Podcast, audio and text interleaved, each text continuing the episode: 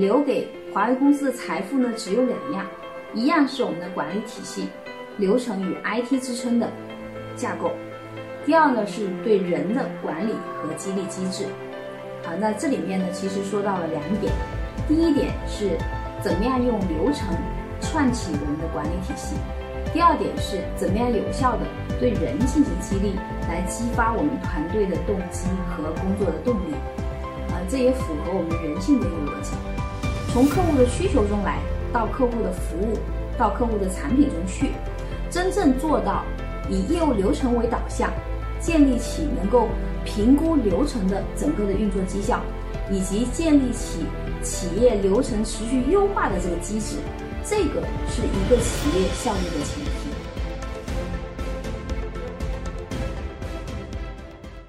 各位线上的朋友们，大家好。呃，很荣幸有机会在一刻平台和大家做今天的交流。接下来我想分享的是，华为是通过什么样的机制来支撑我们全球十九万人的高效协同工作的呢？啊，在华为，我们特别强调的是管理体系的力量和管理体系流程体系的重要性。任总曾经说过一句话，说华为公司最宝贵的是无生命的管理体系。是以规则和制度的确定性来应对环境的不确定性，争取大数据流量时代的胜利。任总还说过，我留给华为公司的财富呢，只有两样，一样是我们的管理体系、流程与 IT 支撑的架构；第二呢，是对人的管理和激励机制。啊，那这里面呢，其实说到了两点，第一点是怎么样用流程串起我们的管理体系。第二点是怎么样有效的对人进行激励，来激发我们团队的动机和工作的动力，呃，这也符合我们人性的一个逻辑。因为首先我们是要有一套机制来保证我们每个人都能有效的工作，能够产出我们的价值。那在我们的价值产出以后呢，我们要有一套很好的机制来评价我们的工作，来评价我们在这个过程中做的好和不好，好在哪里？为什么好？不好在哪里？为什么不好？而最后呢，就要有我们的激励体系去对于好的人进行有效的激励回报，让大家能够做得更好，有动力在未来不断的去提升他的工作。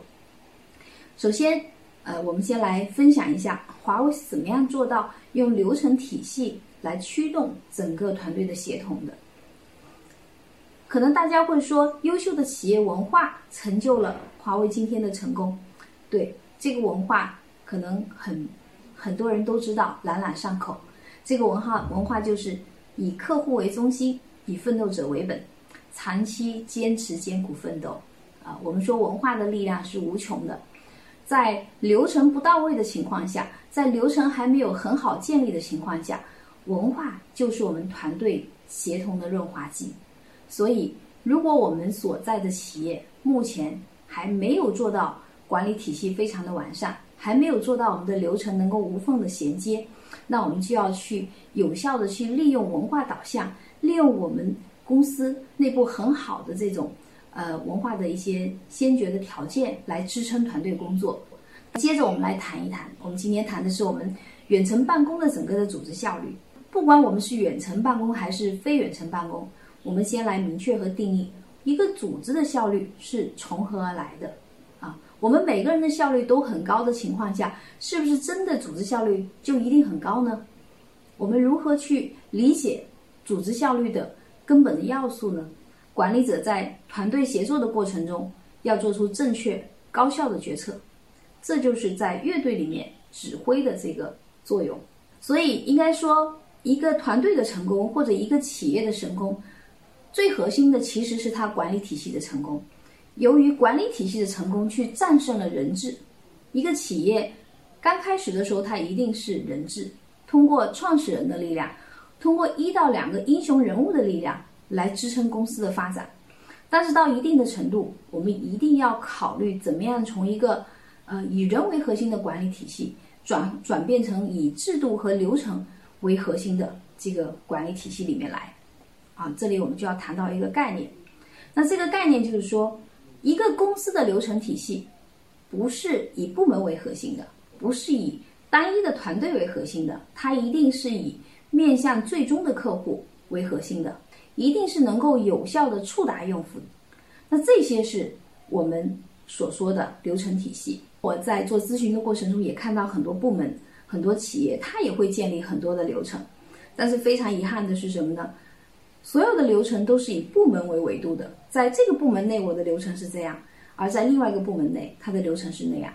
而流程和流程之间呢，存在着很多的一个断层和断点。一旦到了断层和断点的时候，很多事情就找不到责任人了，很多事情就没有人做了啊。所以，构建起流程驱动、以客户为中心的组织，才能有效的提升我们的组织运作效率。所以，怎么样能够把流程？从客户的视角来进行梳理，从客户的需求中来到客户的服务，到客户的产品中去，真正做到以业务流程为导向，建立起能够评估流程的整个的运作绩效，以及建立起企业流程持续优化的这个机制，这个是一个企业效率的前提。整个的协同办公或者远程办公或者在线沟通的过程中。我们缺乏的到底是什么？其实，真正意义上，我们缺乏的不是沟通工具，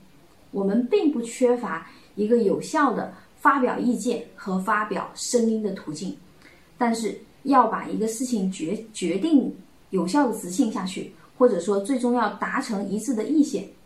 它的核心是要明确规则和明确运作流程。所以，不管我们今天是否在谈论。我们的远程办公，毫无疑问，我们在线上的沟通都比过去来的越来越频繁和来的越来越多。那么，我们也可以看一下一个有效的流程应该是什么样子的，应该具备什么样的一个特点。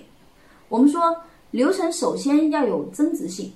这个流程在从前端到后端，一定是能够产生在这个过程中，我们所做的活动是有价值的。是能够最终产生在为客户创造价值的。好，第二个是有明确的目标。好，我们到底为什么做这个事情啊？如果没有明确的目标，我们做这个事情干什么？前面也说了这么多，华为的十九万人的公司里面，它的流程是怎么样的一个状况呢？是怎么样去建立一个能够适配于这么大体量的公司的流程，它才能够有效运作呢？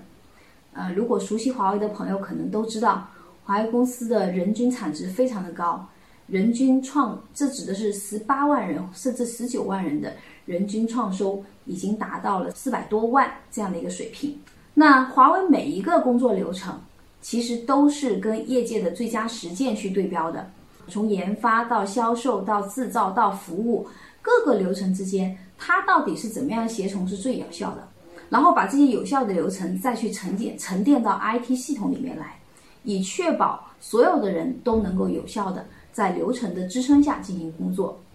所以流程实现了横向的衔接，实现了上下的贯通，无冗余、无断裂、模板化、IT 化。那这些内容就支撑了华为这个公司呢，成为一个流程导向非常清晰的公司，就不再依赖于要用很强大的人的主观能动性，或者要用特别强大的文化导向来支撑。远程办公协同非常核心的要素，流程体系的建立、目标感的建立、目标协同、过程监控等等这一些内容的建立。第二个呢，我想要讲的是，有效的去驱动员工的动机，有效的让员工能够在这个动机和动力支撑的前提下，把工作做好，是我们远程办公非常重要的前提。有效的去。去提升我们的绩效管理水平，有效的把我们的激励体系和绩效结果去挂钩，那一定是企业未来做好远程办公、做好企业协同不可缺少的一第二个要素啊。这里面呢是适配了员工的动机，适配了员工的工作动力这两个维度的。那我也我也来从这个视角来说一下华为的一些工作实践。华为在绩效管理和激励方面的一些实践。华为是早在九十年代末期就开始来推行我们的绩效管理。那绩效管理呢是全员全覆盖的。啊，在我进公司的二零零一年，华为公司的所有员工就都需要每个人都有绩效考核的目标，然后以季度为单位进行绩效结果的考核。那现在呢，有很多的员工已经不需要季度考核了，都是以半年为考核，呃，中高管以一年为考核这样的一个模式。在华为内部，我们讲绩效管理呢，虽然更多强调的是进行有效的价值评价，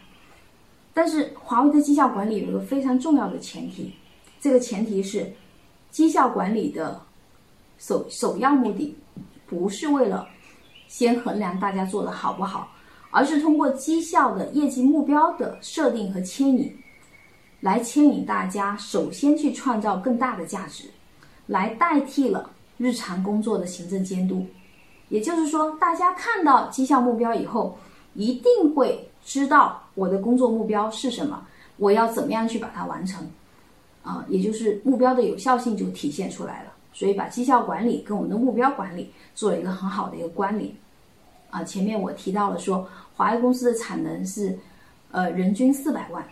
那大家可能还可以看一个数据是。华为公司的人均收入啊，二零零八年人均收入的数据，除掉我们的股票收入以外是八十多万。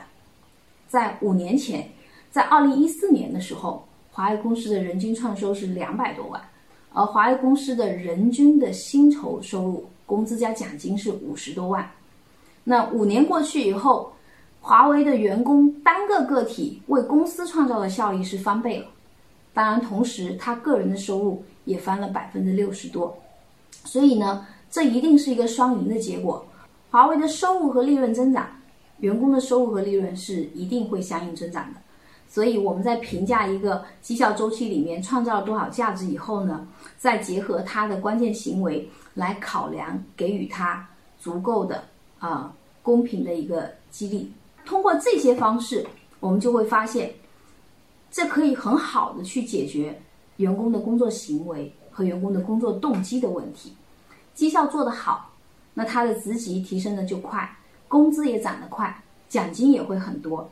啊，所以呢，呃，这样的一种模式就能够有效的去刺激我们的团队，无论在任何情况下，你在总部也好，在海外各个区域也好，它都有目标牵引，它都都有动力牵引，它都能很好的把它的工作目标来完成。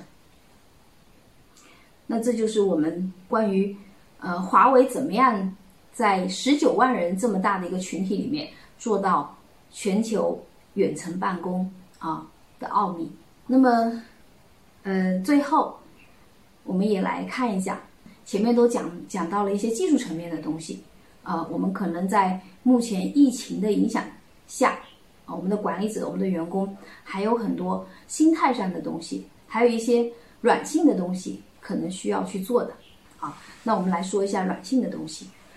远程办公期间，嗯，管理者可能还需要做一些团队的一些安抚啊，可能有一些员工会遭受到家里人是不是有有遭受疫情的影响，或者说。呃，周边的这个疫情比较严峻的状况，所以管理者在做好工作目标管理的时候呢，还要有效的去关注一下每一个员工的目前的健康状况和每一个员工的心理的状态。所以心理的恢复是一个过程。那么对于员工来说，我认为员工最重要的是什么呢？一定是要有坚定的信心。我们这场这个疫情的保卫战应该会很快就过去的。啊，我们就做好自己，啊，管理好自己，就是对目前对我们的社会、对我们的一生最大的贡献，啊，然后聚焦我们的工作，心无旁骛的做好我们手头的工作，其实就是对自己的贡献，对企业的贡献，也是对社会的贡献。总的来说，啊，我们认为远程办公啊这样的一个新的模式，我想经过了这次考验以后，应该也不算是一个新的模式了。这个做法未来会越来越普遍。那今天呢，我的分享和交流，呃，就到这里，谢谢大家。